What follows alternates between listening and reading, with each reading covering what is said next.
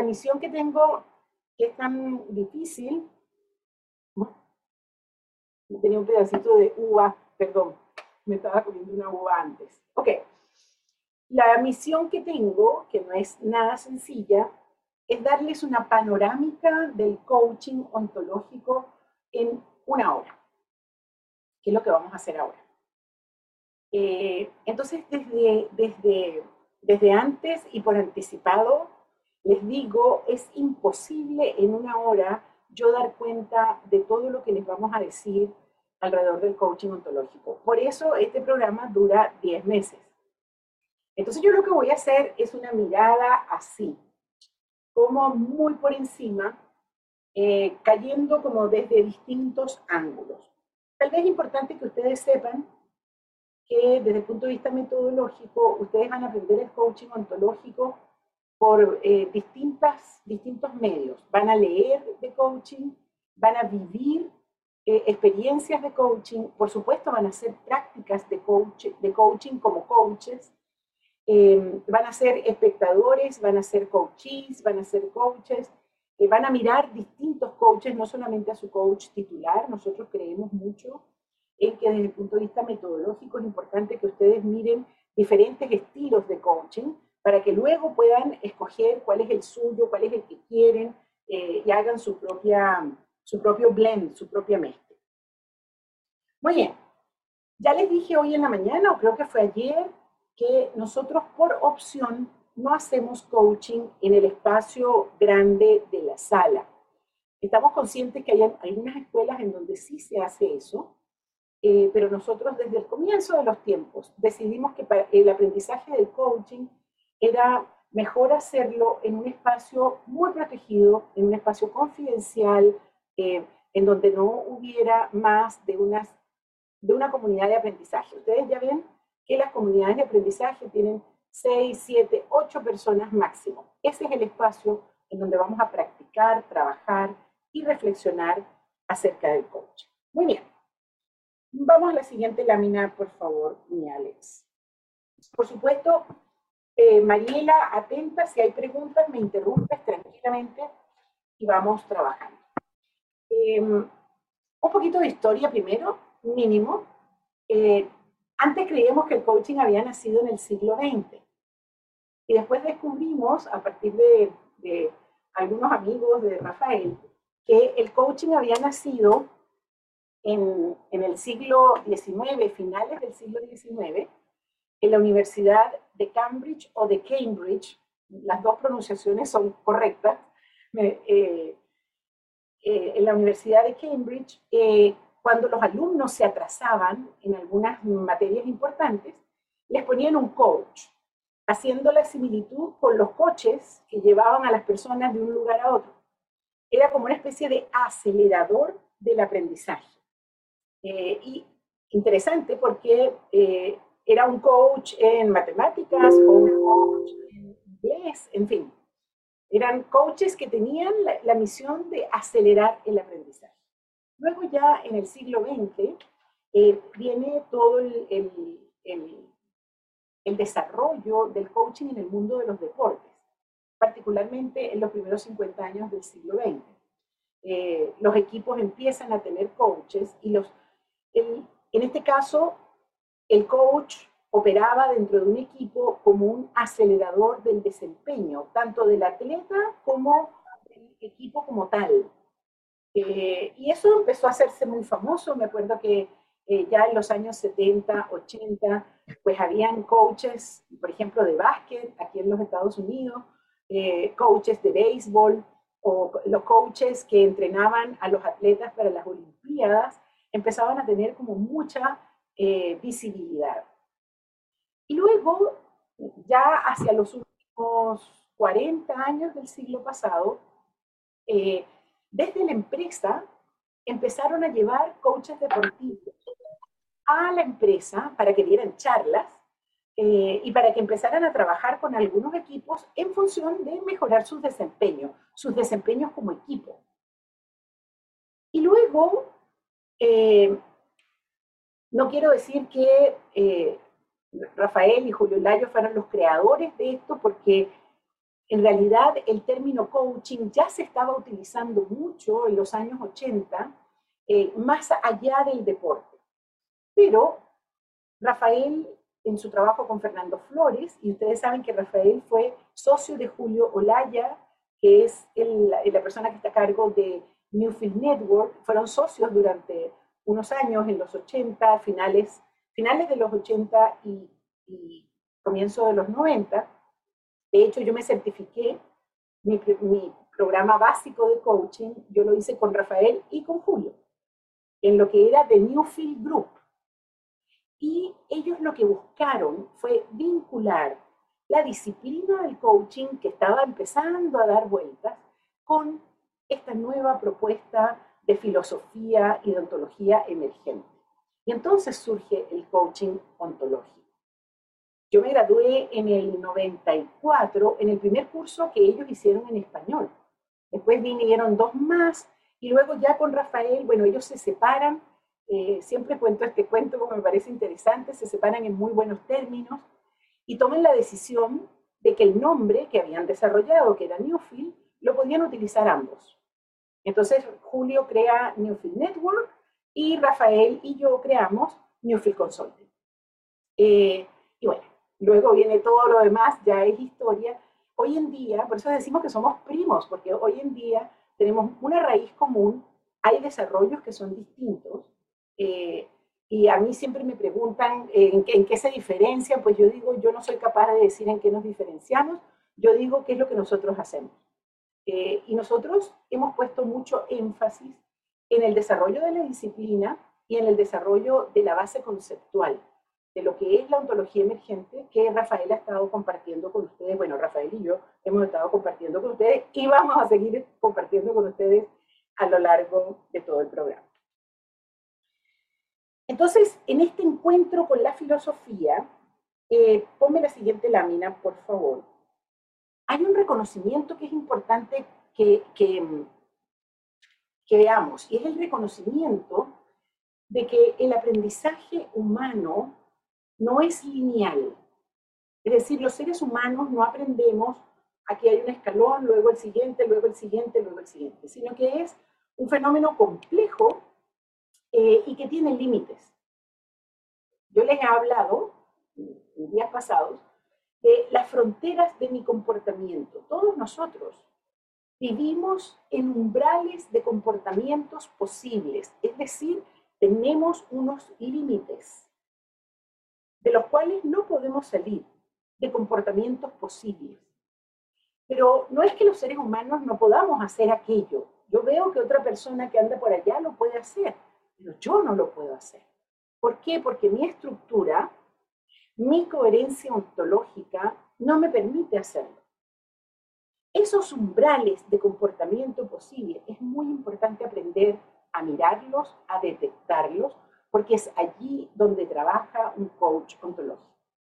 Los coaches lo que hacemos es expandir los umbrales de comportamientos posibles en nuestros coaches. Ese es nuestro trabajo. Y para eso estudiamos todo lo que estudiamos y trabajamos todo lo que trabajamos, porque ayudamos a arrimar la frontera del ser humano con el que estamos trabajando para que nuevas posibilidades de acción se abran. Un ejemplo, eh, cuidado, no, no, tiene que ver conmigo, bueno, siempre los ejemplos tienen que ver con uno, todos los ejemplos son autobiográficos, pero bueno, este en particular, eh, aunque tiene vínculo conmigo, no es demasiado mío. Quiero tener una mejor relación con mi hijo. Trato, trato, trato, he hecho distintas cosas, me meto por aquí, me meto por allá. Sin embargo, no lo logro. Veo otras mamás, veo que sí tienen buenas relaciones con sus hijos, pero a mí no se me da. Entonces, ¿qué es lo que hago? Renuncio. Sufro en silencio. Levanto los hombros y digo, bueno, así fue. Es lo que hay, se dice mucho en Chile. Es lo que hay. Nosotros decimos, no, se puede hacer algo, pero muchas veces no lo puedo hacer yo. Tiene que venir alguien que es capaz de mirar más allá de mis propias fronteras para poder encontrar posibilidades de acción distintas. Y eso es justamente lo que hacemos en el coaching. La lámina siguiente, por favor. Eh, si voy muy rápido, acuérdense, por favor, me interrumpen, me hacen preguntas. Quiero que vinculen lo que estoy diciendo con el modelo SAR. El modelo SAR, observador, acción, resultado, tres loops de aprendizaje. Entonces, ¿dónde opera el coaching? Un clic, por favor. El coaching opera ahí, modificando el observador, modificando el núcleo profundo del observador y en consecuencia modificando la acción y modificando los resultados. ¿Cómo lo hacemos? A través de los tres tipos de aprendizaje, primer orden, segundo orden y transformacional. Ese, ese mapa de ruta, ese modelo OSAR que les presentamos desde el primer día, es clave en el coaching. Lo van a usar mucho, aguas abajo, aguas arriba. ¿Por qué? Porque es un tremendo mapa para poder eh, seguir el proceso del coaching. Ok. La siguiente lámina, por favor. Dame, un segundito, porque se me paró. Uy, ya va, perdón. Aprovechen de pensar si tienen alguna pregunta. Ahí. Muy bien. Esto también es un poquito de historia, eh, porque yo creo que parte en, en donde todo el equipo que ha conformado Newfield Consulting y la ECORE, desde el comienzo de los tiempos, nos hemos propuesto de avanzar en esas cinco cosas. Pensamos que estas cinco cosas son pilares fundamentales de lo que ustedes están aprendiendo a hacer. Primero, una base conceptual sólida. Estamos todo el tiempo trabajando en investigación, desarrollo y constitución de esa base que, es filosofía al final, pero que se alimenta también de otras disciplinas, no es solo filosofía. Se alimenta, por supuesto, de elementos de la psicología, de la antropología, de la biología, la neurobiología. Eh, ustedes van a ver que a lo largo del programa vamos a estar tirando hilitos a distintas disciplinas importantes. Incluyo también la literatura, la poesía y el cine. Porque son tres grandes áreas de la creación humana que van a estar presentes también en lo que hacemos y que contribuyen a esta base conceptual sobre la que al final constituimos lo que es la disciplina del coaching. Segundo, una metodología efectiva. Ustedes van a aprender eh, una forma de hacer el coaching que es replicable y confiable. Es decir, que produce un tipo de resultado con un nivel de confiabilidad. Y además, vinculo con el 4, antes de, ya, voy a la ética, pero quiero vincular la metodología con la didáctica. Nosotros hemos logrado desarrollar una pedagogía conversacional que se hace cargo del proceso de aprendizaje ontológico que implica devenir en un coach ontológico. No es, un, no es, o sea, hay mucha reflexión. Quiero que sepan eso, que hay mucho trabajo, no, y no es un trabajo mío o de Rafael solamente, es un trabajo de todo un equipo que durante todos estos años hemos ido construyendo una forma especial de eh, realizar este proceso de enseñanza y de aprendizaje ontológico. Tercero, y esto nos importa mucho, Rafael lo ha dicho ya como cuatro veces, una ética profesional. Nos importa sobre todo porque en el mundo del coaching y del coaching ontológico en particular hay muchas cosas muy distintas, a nuestro juicio poco éticas. Hay gente muy seria también, ojo, eh, que nosotros, ah, bueno, Rafael mencionó dos casos, eh, que no los voy a volver a mencionar, no importa, eh, pero también tenemos que mencionar lo positivo, es decir, hay mucha gente seriamente trabajando alrededor del coaching ontológico, pero también hay cosas poco éticas, hay desempeños eh, poco felices eh, y que nos interesa a nosotros que nuestros egresados nos representen. Eh, y por eso el programa, si bien tiene una duración de 10 meses, ustedes a partir de ahora pertenecen a una comunidad y una comunidad que espera acompañarlos hasta el día que ustedes quieran. O sea, cuando se aburran de nosotros, bueno, ya, nos soltarán, pero no por el lado nuestro. Por el lado nuestro siempre estamos ofreciendo formas de mejorar nuestro desempeño, cursos cortos, cursos largos, prácticas, eh, eventos presenciales, porque ahora que estamos en la digitalidad, pues nos hacen falta momentos para encontrarnos. Entonces, estamos empezando, ya en noviembre tenemos un primer evento en Santiago, en febrero vamos a tener otro en México, esperamos a, a mediados de año, del año que viene tener uno en Miami, y así vamos a estar haciendo eventos presenciales que son eventos para encontrarnos, hacer coaching, hacer trabajo corporal, eh, sintiéndonos un poco más. Y por último, la institucionalidad. Creemos que hacen falta instituciones. Por eso es que invitamos a universidades a que formen parte de esto. En esta oportunidad estaban tres universidades invitadas. Y por eso también respaldamos el trabajo de organizaciones como FICOP, como las asociaciones locales de coaching, como la ICF, aunque tenemos diferencias muy importantes con el coaching que, hacen, que se hace desde la ICF, pero queremos respaldar el trabajo que las asociaciones gremiales realizan. Muy bien. ¿Vamos bien? ok, fantástico. ¿Qué hace entonces un coach? La lámina siguiente, por favor. Decimos, ah, bueno, antes. Cierto, cierto, cierto, cierto. Gracias. Las láminas son buenas por eso, porque no se le olvidan a uno ningún tema.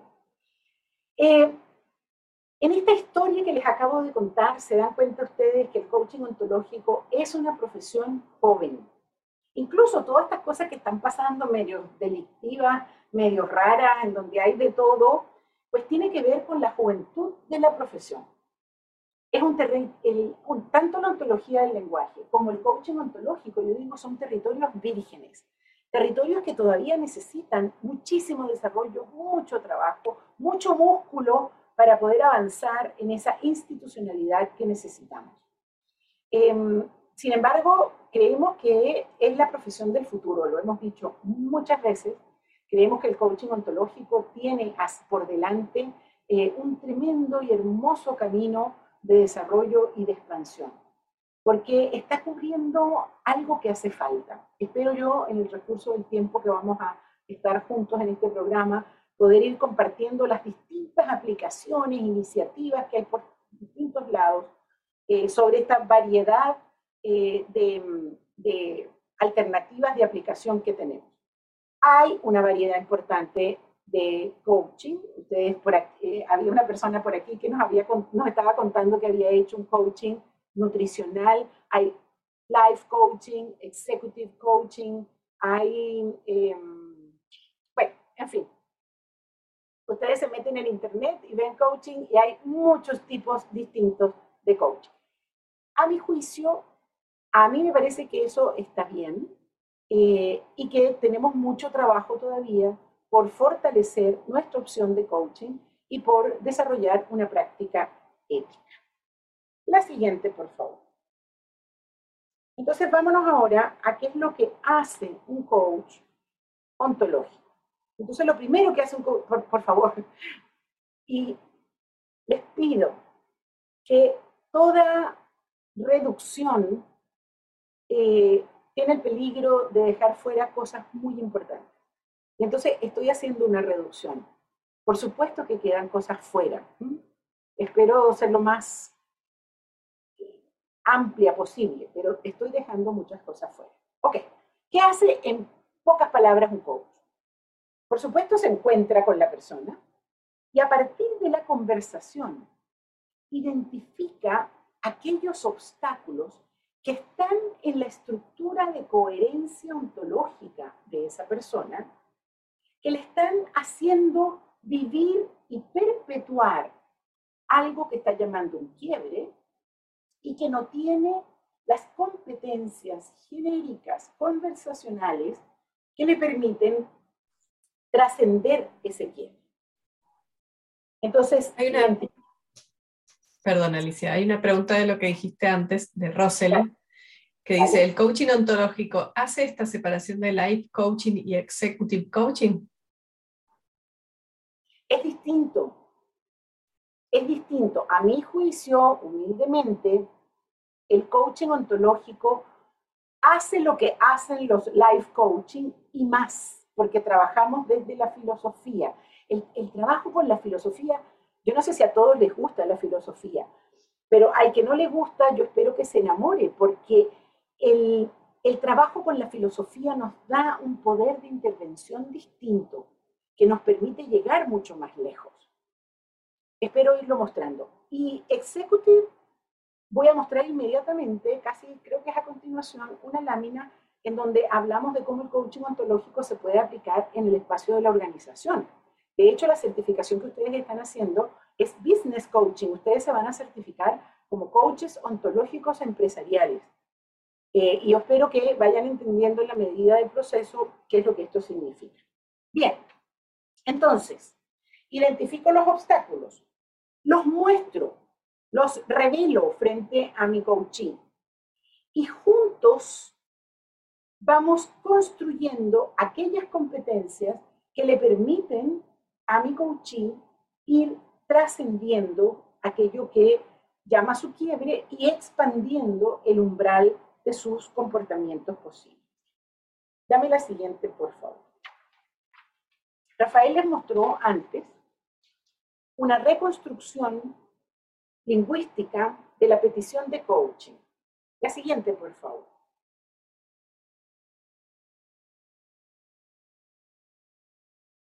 Mientras Alex pasa la filmina, te leo otra pregunta. Patrones de comportamiento no están más ubicados en el territorio de la psicología, eso me confunde un poco, de Ivonne. Gracias, Ivonne, por la pregunta. Por supuesto que está en el territorio de la psicología, también está en el territorio de la biología, también está en el, hay, distintas disciplinas que trabajan con el comportamiento humano. El coaching ontológico también. También trabajamos con el comportamiento humano y particularmente con aquel comportamiento que constituye, porque cuando hablamos de patrón, estamos hablando de comportamientos que están enlazados y que se reproducen de manera habitual. Eso lo vamos a ver muchas veces. Van ustedes a aprender a distinguir patrones de comportamiento y a generar patrones de comportamiento nuevos. Gracias por la pregunta. Ok. Eh, esta reconstrucción que Rafael les presentó, yo la cambié un poquito, hay algunas palabras nuevas y ya les, les voy a mostrar cuáles son. A mí me gusta porque es una forma de entender eh, lo que es el coaching ontológico desde la voz del coaching.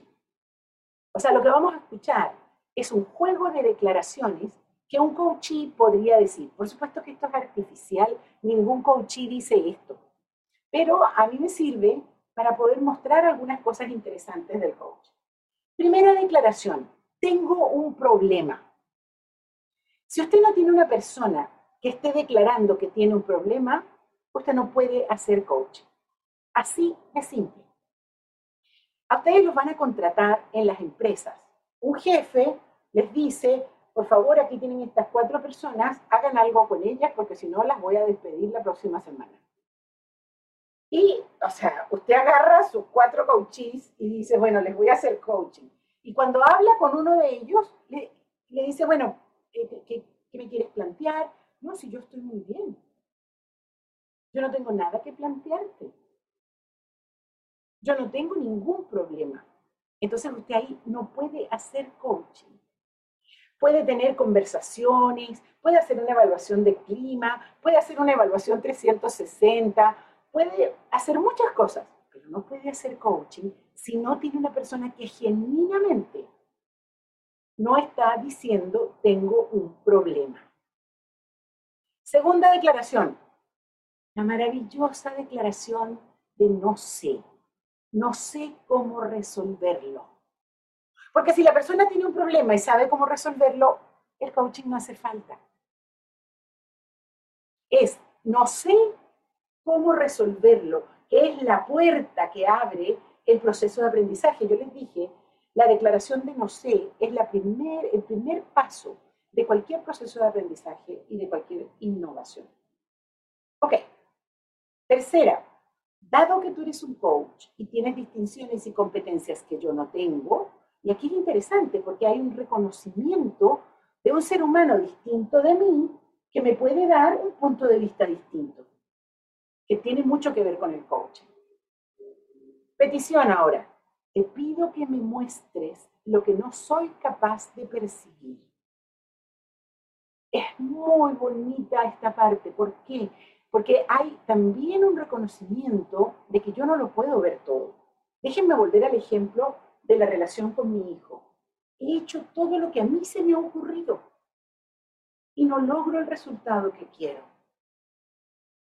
Entonces déjame ver si otra persona que tiene distinciones que yo no tengo, ve algo en esta situación que yo no veo y ayúdame a percibir eso que yo no soy capaz de percibir y ayúdame a tomar las acciones que no puedo tomar.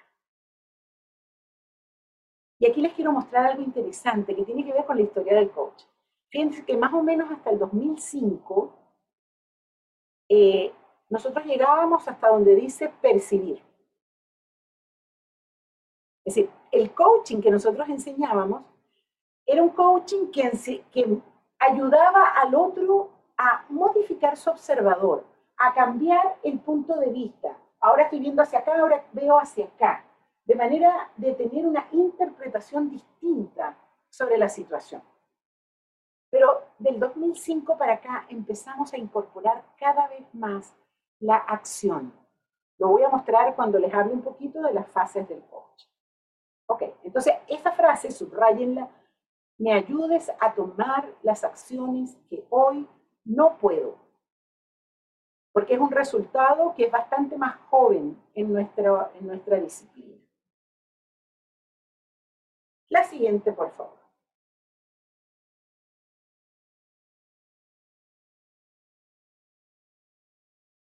¿Por dónde parte un coaching? De acuerdo con lo que vimos antes, parte por la declaración de un problema. Nosotros vamos a preferir hablar de la declaración de quiebre, lo cual no quiere decir que ustedes tengan que hablar de quiebre con sus coaches, porque sus coaches no necesariamente tomaron un curso de ontología del lenguaje. Entonces, si ustedes le preguntan cuál es su quiebre, va a decir, no, a mí no se me ha quebrado nada. Eh, entonces, no, no hablen de quiebre, ¿cierto? Pero ustedes se están formando en ontología del lenguaje y necesito ser rigurosa y que aprenden a utilizar nuestras distinciones. Quiebre. ¿Qué significa quiebre? Significa una ruptura de la habitualidad, de la transparencia. Significa que algo pasa y yo tomo conciencia de una insatisfacción, de un dolor, de algo que no me está funcionando bien, de un resultado que no estoy logrando como quiero. Eso es un quiebre. Entonces es una ruptura de la inercia, de la deriva de la vida, que nos permite darnos cuenta de una situación. Cuidado que puede ser positivos o negativos. O sea, por ejemplo, si, si de repente me gano la lotería, eso es un tremendo quiebre. Tiene muchísimos aspectos positivos. O sea, se rompió definitivamente en la deriva y de repente me veo con aquel poco de plata, pues y tengo ahí bastantes quiebres que resolver, ¿ok? Eh, en nuestra práctica como coaches nos vamos a dar cuenta que, bueno, que los seres humanos vivimos muchos quiebres negativos. Ahora, no se olviden nunca que lo positivo y lo negativo es un juicio que yo le hago al juicio. Es decir, decir esto es positivo es un juicio. Pero los juicios son discrepables. Entonces, lo que es positivo para ti, capaz que no sea positivo para mí. Lo que es negativo para ti, capaz que para mí sea positivo, etc. Muy bien. Nos vamos a dar cuenta que podemos trabajar con quiebres de distintos tipos. Nuestro coachee va a traer al comienzo una situación que es lo que llamamos el quiebre inicial. Y debo decirles desde ahora que el 99,9% de los coaching terminan trabajando un quiebre distinto al quiebre inicial. Para que no se preocupen, porque inmediatamente que yo termine, eh, que por cierto, o si él cuando puedas, mándame el tiempo que tengo disponible todavía. Apenas yo termine, nos vamos a tomar un descanso y vamos a ir a una vivencia de coaching. Entonces ahí ustedes se van a dar cuenta de muchas de las cosas que yo les estoy diciendo. El, el coachee declara un quiebre al comienzo y el proceso conduce a un quiebre distinto. Y muchas veces ese quiebre distinto pesca el quiebre inicial y, se lo, y lo incorpora, como que se lo come, y lo incorpora en un proceso eh, mucho más integral. Hay quiebres colaterales, o sea, que van como por el lado, hay quiebres mucho más profundos, hay quiebres maestros. Los quiebres maestros son aquellos quiebres mucho más existenciales, que tenemos que trabajar a través de aprendizaje transformacional. Son como drives, como profundos, profundos juegos de juicios maestros que están dándole dirección a mi vida. Muy bien. Dame la siguiente, por favor. La siguiente tiene mucho que ver con algo que hablaba yo esta mañana con alguien. No me acuerdo el nombre de quién. Carlos Uribe, es normal no querer resolver quiebres maestros. Carlos, ¿puedes prender tu micrófono para preguntarte? Hola, buenas. No sé si me veo ahí. Ah, espérate un ratito que ya te voy a ver. Ya te voy a ver. Chao. ¿Por qué me dice chao? Ah, chao es hola. Ah, ok. Pero no, todavía no te veo. Espérate, que no sé por qué no te veo. Dice el hablante, Alicia, por favor. Ah, ya, ya te vi, ya te vi, Carlos, ah. ya está. Ya, muchas gracias, Alex. Gracias. ¿Qué tal? ¿Cómo estás? Bien, bien. Cuéntame un poquito tu pregunta. Sí, estaba escuchando, poniendo mucha atención y al, al imaginarme en la cabeza que puede hacer un quiebra maestro, no me imaginé que puede hacer, porque supongo que es muy difícil llegar a eso, pero me imaginé que se ha de sentir muy feo como pasar por, por un momento de, de, que te remueven muchas cosas de tu ego, de tu quién crees que eres. Mm. Eh, a ver, pero es como... Y a mí me han dado coaching y cuando sentí que estaban empezando a acercarse cosas así, yo quería que se quitaran de encima. Muy bien, muy bien. Y sabes que como coaches, por ética, tenemos que respetar ese límite. ¿Ok? O sea, cuando tú como coach, ahora no como coachee, cuando tú como coach te encuentres con un coachee que no quiere entrar en ese espacio, a ti te toca respetar ese límite y no entras. ¿Ok? Ahora déjame, déjame desafiarte un poquito, porque tú vas a ser coach. Ahora, puedes decir una cosa y sentir otra. Puedes decir, sí, sí, pero todo lo de adentro te está diciendo, no, no, o sea, la conversión privada y la pública es diferente. Pero sabes que como coaches, tú te vas a entrenar, te vas a entrenar para dos cosas. Te vas a entrenar para escuchar ese no, no que está detrás de ese sí, sí. Ese forma parte de tu trabajo. Pero tu trabajo es todavía mayor, Carlos.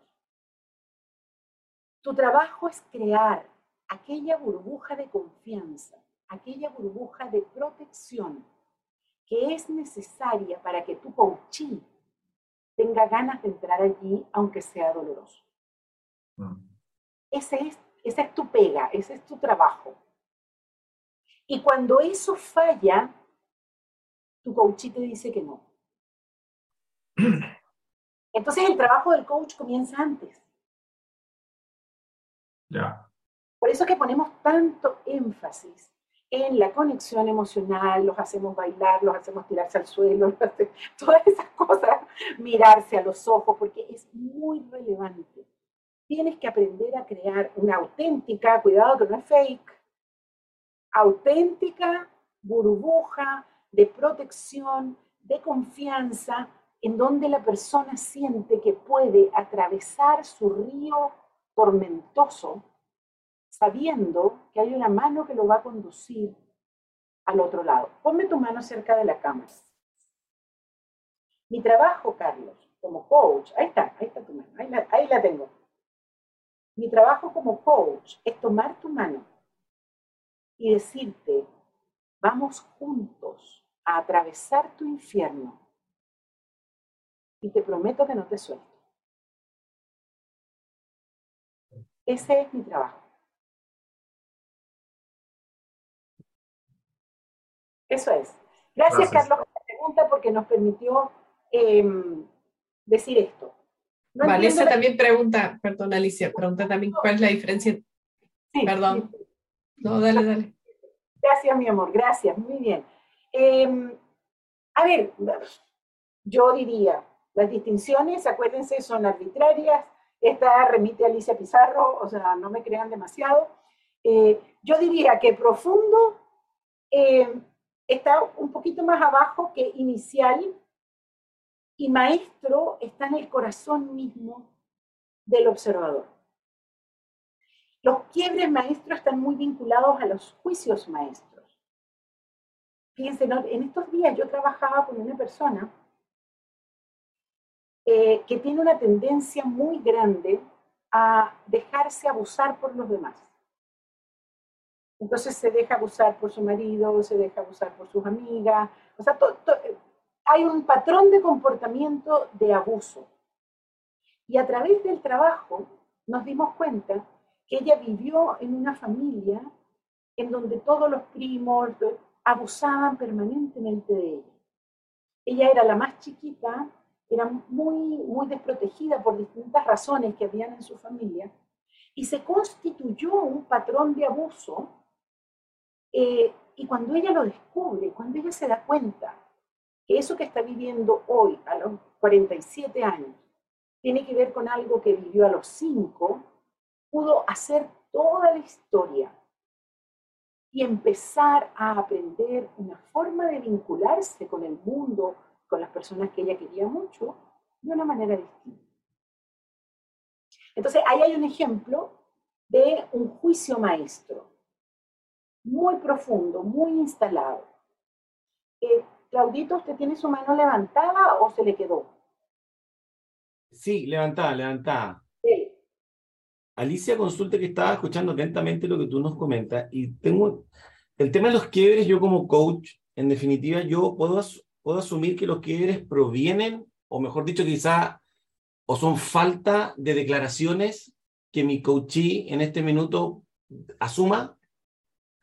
Me explico, por ejemplo, que yo, las declaraciones, cuando tú que tengo anotada acá de, no sé, de la negación, del no, falta de decirle que no a alguien, quizás ese de, no saber decir no me quiebra algo.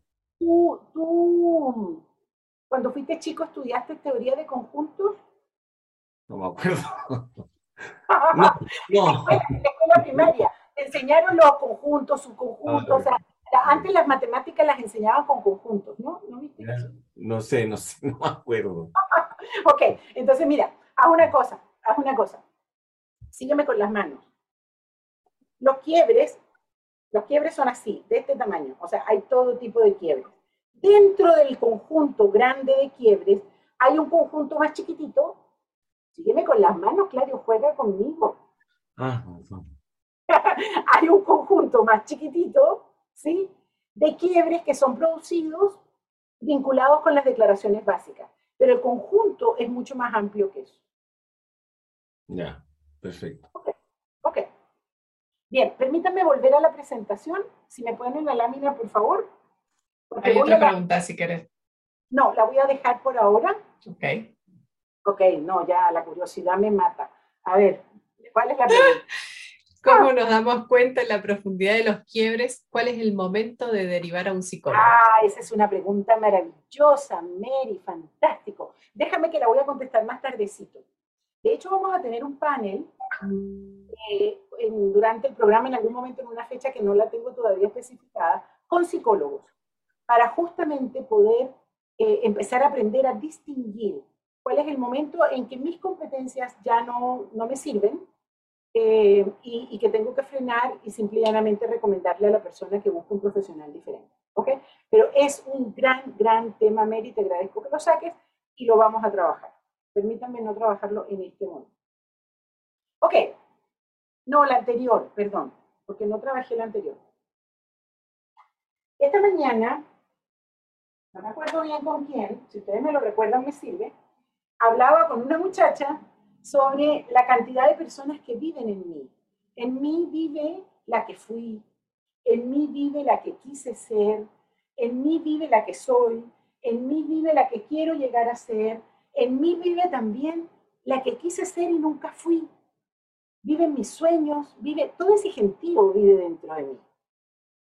Y cada vez que nos enfrentamos a un coaching, estamos viendo no solamente una persona, estamos viendo varias. Entonces quiero que me sigan con los brazos. Abran los brazos. Ya les dije que yo hago mucho esto porque me interesa que se acuerden de cosas, además que eso les permite mover un poquito la energía. Ok.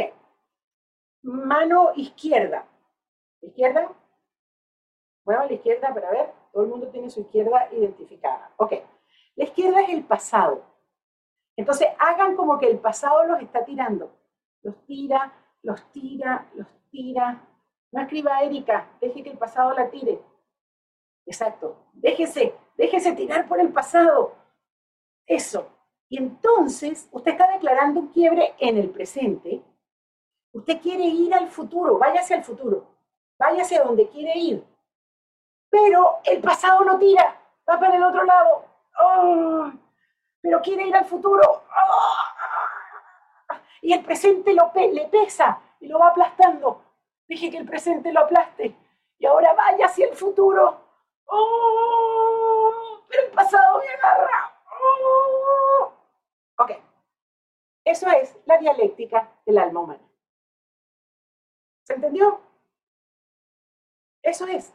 Y cuando usted se enfrenta con un coaching, está encontrándose con una persona que está atrapada por su habitualidad del pasado, que está hasta aquí de su presente y que lo único que quiere es ir hacia el futuro de una manera distinta, pero no sabe cómo. ¿Cuál es la, la lámina siguiente, por favor?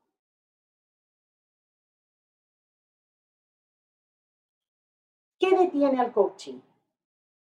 Lo detiene una inercia de una forma de operar que se repite en el tiempo, no solamente por sus propios hábitos, sino por los hábitos del sistema en el que está inmerso.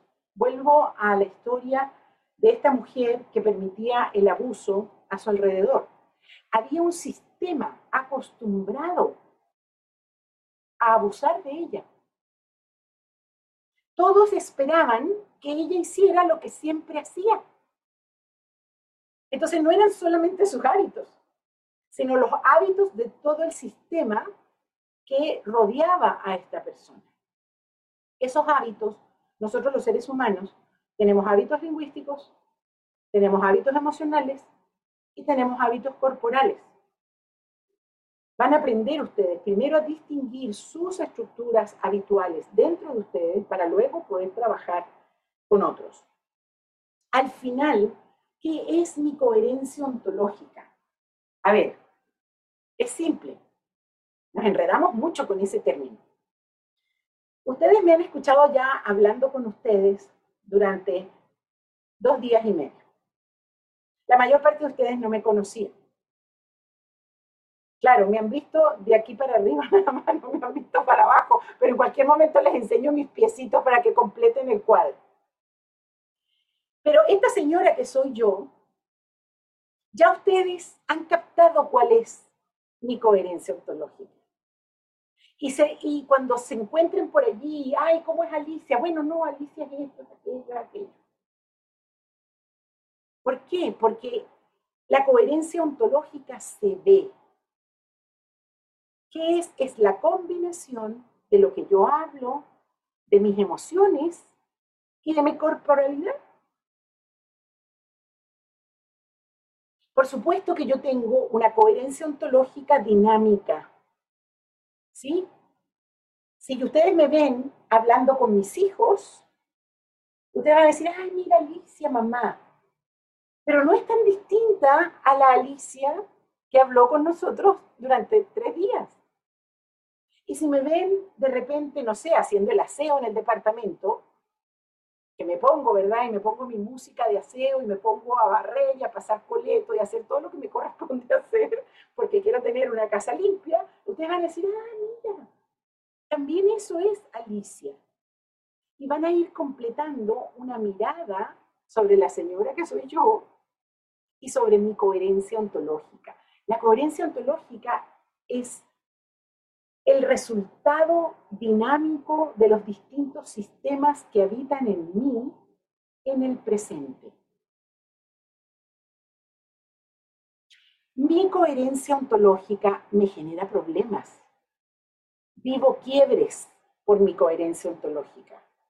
Y por eso los coaches tenemos trabajo. Porque las coherencias ontológicas de las personas le generan dificultades, le generan problemas. Ok.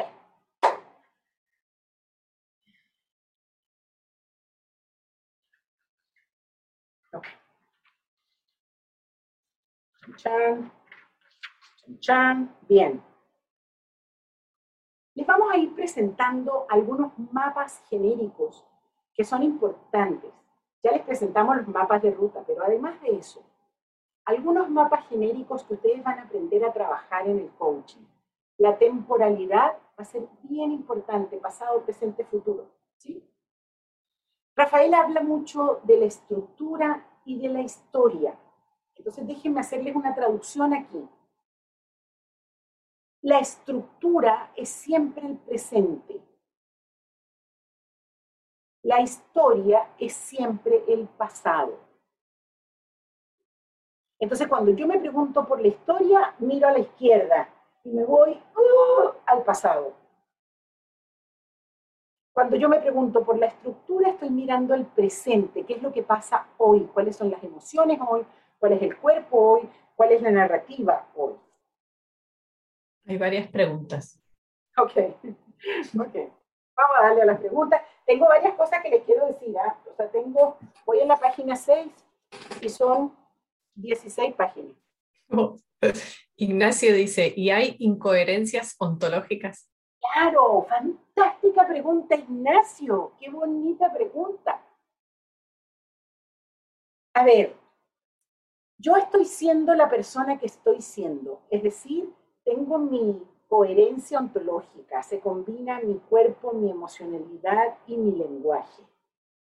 ¿Qué es la coherencia? No es que la coherencia exista, la coherencia es una interpretación sobre lo que estoy mirando. Yo soy el fenómeno Alicia. Ustedes se están encontrando con el fenómeno Alicia y ustedes tienen una interpretación sobre la coherencia que yo soy. De repente, un día me ven haciendo algo completamente distinto y dicen, oh, oh, eso no me calza en la coherencia que yo tenía de Alicia. Entonces aparece un epifenómeno, aparece una incoherencia que me quiebra la coherencia que yo tenía antes. Entonces lo que pasa es que si ustedes me ven de repente haciendo algo que está completamente fuera de, de la coherencia que ustedes tenían de mí, entonces les toca a ustedes preguntar, Alicia, ¿qué te pasó? Porque te vi haciendo algo inesperado. Y entonces Alicia va a explicar, y entonces, ¿qué es lo que les va a pasar a ustedes? La coherencia ontológica que tenían de Alicia muta evoluciona. Y le incorporaron un comportamiento inesperado que no sabían que yo podía realizar. Entonces, Ignacio, no hagamos metafísica de la coherencia ontológica, es decir, no congelen la coherencia ontológica.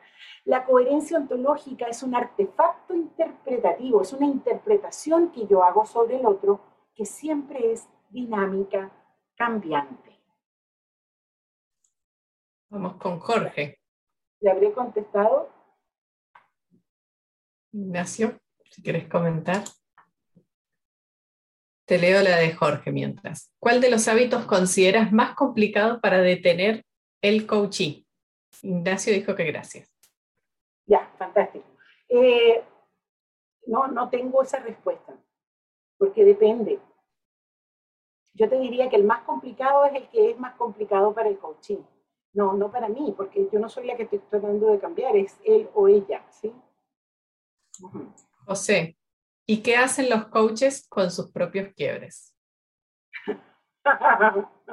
Qué bonita pregunta, José. Muy bonita. Nada, trabajamos, trabajamos, trabajamos y trabajamos. Y, eh, a ver, una, una de las fantasías que tenemos es que yo tengo que tener todo resuelto para poder ser coach. No. Eh, por el contrario, los coaches trabajamos desde nuestras miserias. Los coaches trabajamos desde nuestros dolores. Los coaches trabajamos desde nuestros propios quiebres. Y sí les digo una cosa, no puedo trabajar con otros si yo no me he trabajado yo, pero no para terminarme, para estar perfecto, para hacer una obra acabada. No voy a hacer una obra acabada nunca. Tengo sí que trabajarme. Yo le decía a Claudio Sangüesa ahora, ¿fue a Claudio? No sé. ¿Con la manito? ¿Te tomé tu manito? No, no fue a Claudio. Te puedo tomar la manito también, Claudio, pero no, no fue a Claudio. ¿A quién fue que le tomé su manito? Ya no me acuerdo. Bueno. No me acuerdo, no me acuerdo para ayudarte. A Carlos. Carlos. Carlos. Carlos Uribe. Carlos. ¿Qué hice? ¿Qué hice? Bueno, cuando yo simbólicamente tomé la mano de Carlos para ir juntos a atravesar su infierno, yo no puedo tomar la mano de nadie y ayudar a nadie a atravesar su infierno si yo no he vivido la experiencia de atravesar el mío y de saber que se sale.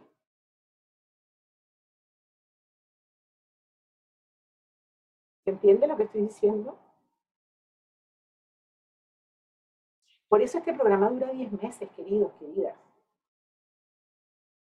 Porque tenemos que enseñarles a ustedes a transitar sus profundidades, porque esa es la única forma de que usted pueda ayudar a otro a transitarlas. Es decir, necesitamos que se zambullan, que vivan la experiencia y que sepan que de ahí se sale. Y se sale mejor, y se sale más contento, y se sale expandido. Ay, Dios mío. Pero bueno, la Sigo, tengo más. El miedo a la nada es igual a incertidumbre. Tal cual. Maravillosa forma de decirlo, sí, Patricia. Tal cual. ¿Cuál es el, miedo que tenemos y está allí? Es, o sea, cuando yo estoy tratando de llegar al futuro, en realidad yo no sé lo que hay de aquí para allá. No sé, eso es completamente incierto. O sea, ¿cómo se vivirá la vida sin que nadie abuse de mí? No sé cómo es eso. Ayúdame, Alicia, porque no tengo idea cómo es vivir la vida sin abuso, porque toda mi vida he vivido abusada. Entonces ese es el miedo a la nada. Es un ser que todavía no existe, que hay que construir. Bien, disciplina. Vamos a avanzar porque si no, no llegamos. La siguiente, por favor. Y Mariela sigue me interrumpiendo, no importa, yo decido. Ah, bueno, esto de la coherencia ontológica ya más o menos se los dije. La coherencia ontológica nos revela, nos constituye, es dinámica, está constituida por los tres dominios que interactúan, ¿verdad? Y por supuesto es la materia prima del coach. Los coaches trabajamos con la coherencia ontológica. Y de paso, tenemos tres puertas de acceso a nuestro coaching. Podemos entrarle desde el cuerpo, desde las emociones o desde el lenguaje. La siguiente, por favor. Esta presentación va a estar disponible en el campus. Condición clave para ser, para devenir coach, por lo menos en esta escuela. Atravesar su propia nada. Atravesar el lanzarse por sus propios precipicios. Atravesar el miedo a la desintegración. Y atravesar quiere decir tirarse y darse cuenta de que vuelan. Eso es. Y aprender a crear espacios emocionales generativos expansivos. Eso significa que el coaching que nosotros les vamos a enseñar es un coaching fundamentalmente amoroso. Uno de los tipos de coaching que andan por allí es el coaching coercitivo, que trabaja desde la coerción. Nosotros trabajamos exactamente al contrario. Trabajamos desde la amorosidad, trabajamos desde la afectividad, trabajamos desde la confianza y desde el respeto profundo por ti que eres una persona diferente, legítima y autónoma. Esto lo vamos a decir 80 mil veces hacia el futuro. La siguiente, por favor. Les dije que les iba a hablar un poquito de lo que era el coaching empresarial. Vamos a estar hablando mucho de esto. De hecho, una de las responsabilidades que ustedes tienen es constituir lo que llamamos un equipo de aplicación, es decir, eh, pueden, pueden hacerlo con algún compañero, no tienen que hacerlo solos, pero ustedes van a ir a un equipo real de trabajo a intervenir con las competencias para que aprendan lo que significa generar aprendizaje ontológico. Y ustedes van a ir aprendiendo progresivamente cuáles son eh, las características del coaching empresarial. Yo les puse algunas de las cosas allí en esa lámina que los coaches empresariales pueden realizar. La siguiente, por favor. Después ustedes la pueden leer con más, con más cuidado. Esta mañana a Rafael alguien le hizo el coaching, el coaching, la pregunta sobre eh, la terapia. Entonces, tengo que decir que el coaching no es instrucción. El coach no da clases. Aunque es la materia prima con la que trabajamos en el coaching, es el aprendizaje. Pero no hay un profesor, no hay un alumno. Eh, no hay objetivos que cumplir, porque los objetivos siempre además los define el coaching. No, hay, no es asesoría, no es mentoring. Eh, y esto también es importante porque muchos de ustedes son expertos en resolución de problemas. Ven un problema y se les afilan los colmillos y se van a la yugular del problema para resolverlo. En el coaching no resolvemos problemas, no damos consejos, no le resolvemos los problemas al coaching. Respetamos profundamente a nuestro coaching eh, en su capacidad para resolver los problemas. Y tampoco es terapia. Por supuesto que no es terapia psicológica. No operamos desde la psicología, operamos desde la filosofía. En este momento, cada uno de ustedes son aprendices de filósofos. Eso es lo que están aprendiendo. Y lo que vamos a ir trabajando es esta filosofía aplicada a una disciplina en particular, que es la disciplina del coaching ontológico. Nosotros partimos por pensar que el coaching no es una persona enferma. Y ojo que pueden haber personas enfermas y tenemos entonces que derivarlas al profesional correspondiente. Nosotros trabajamos con personas que viven la necesidad imperiosa de un aprendizaje de primer orden, de segundo orden o transformacional. Ese es, eso es lo que hacemos. La siguiente, por favor. Para que usted devenga coach ontológico, uh, cinco minutos, ok. Para que usted devenga coach ontológico, tiene que ser coachee, por supuesto, tiene que atravesar su nada. Em, y ya, no me, no, ya creo que sobre esa lámina ya hablamos suficiente. Dame la siguiente, por favor. Esta es importante. ¿Cómo van a aprender? El programa, que dura 10 meses, tiene por lo menos tres grandes fases. La primera, un clic. Dos clics usted va a aprender la unidad. Es decir, va a aprender a distinguir, a identificar el coaching completo. La siguiente, luego que se aprenda la unidad, va a empezar a aprenderse las partes, pero no va a llegar a las partes hasta que no conozca la unidad. Entonces vamos a cortar el coaching en muchos pedacitos y vamos a ver las distintas competencias que están involucradas en los pedacitos. Y al final esperamos que llegue, siguiente clic por favor, a un nuevo todo, pero que es un todo mucho más rico, mucho más enriquecido. Entonces partimos de una unidad, vamos al picadillo y luego logramos una unidad enriquecida hacia el final del programa. La siguiente lámina, por favor. Esta es la pregunta que vamos a estar respondiendo los próximos cinco meses.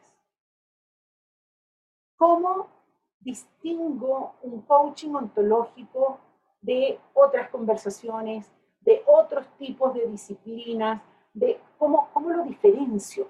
¿Sí? Ya ustedes tienen la distinción de la distinción. Fíjense que es bien importante, esta pregunta no es trivial, porque yo hubiera podido preguntar cómo defino el coaching ontológico. Y cuando hablo de definiciones, eso me conduce directamente al diccionario de la Real Academia de la Lengua. Aquí no estamos usando diccionarios. Por eso hablo de cómo distingo el coaching ontológico. Y nuestra escuela, la ECORE, ha construido una respuesta a esa pregunta. La siguiente lámina, por favor. Hay una pregunta, Alicia. Ajá. ¿Cómo se entiende la empatía? ¿Hay alguna distinción al respecto? Uy, sí. El próximo sábado vamos a estar trabajando con la empatía. Claro que sí. Sí. Pero hoy, hoy me permito no responderla y chuteo la, la pregunta para el siguiente sábado. Gracias, María. Entonces, ¿cuál es la respuesta que la ECORE da a la pregunta cómo distinguimos la, el coaching ontológico? Entonces decimos que el coaching ontológico es un fenómeno complejo que está compuesto de tres vertientes. Es como que fuera un solo río con tres afluentes. ¿Ok? El primer afluente es el espacio ético emocional. Fíjense que hemos combinado lo ético con lo emocional. Eso muestra la relevancia que le damos al espacio emocional. El siguiente, por favor. El valor agregado. Es decir, una interacción de coaching. Para que sea una interacción de coaching ontológico, tiene que estar en el espacio ético emocional, tiene que agregar valor y tiene que, último clic, estar basado en la ontología del lenguaje.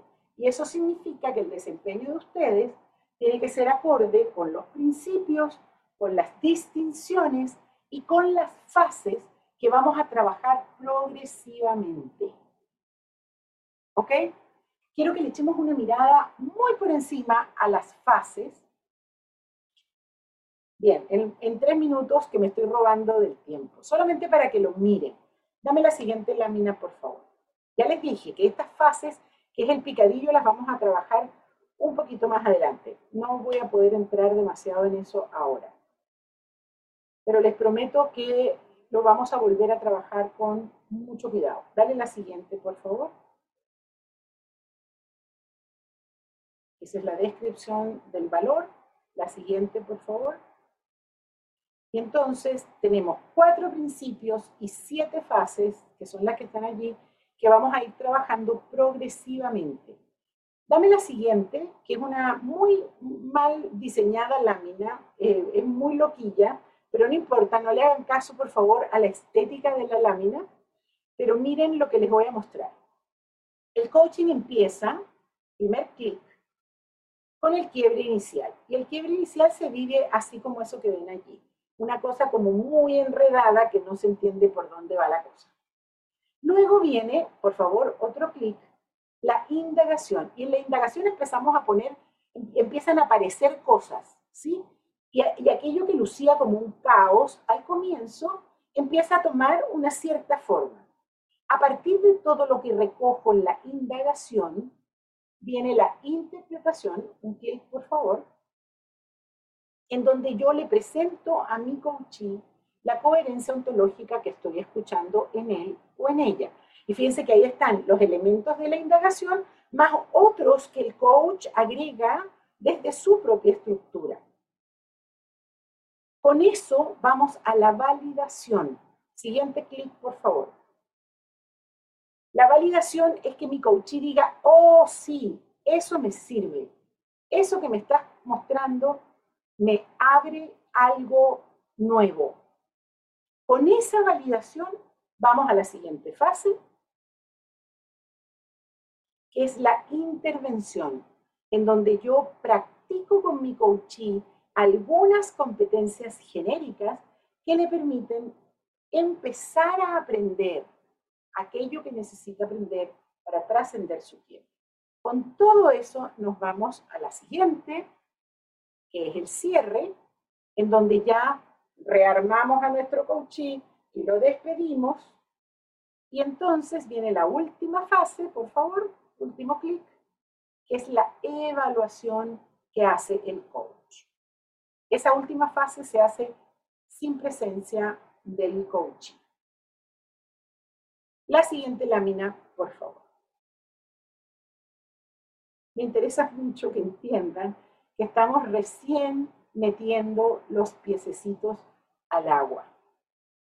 Entonces, esta panorámica que les quise hacer es solamente eso, es empezar a sentir, así como cuando uno llega a la playa y antes de sacarse los pantalones y todo eso, quiere meter los pies en el agua solo para sentirla. Bueno, ahí estamos. Entonces les pido por favor que no se angustien, que no se preocupen, que son la generación 69, es decir, hay 68 generaciones antes que ustedes que lo hicieron y lo hicieron bien. Entonces van a ir aprendiendo progresivamente todo lo que necesitan aprender.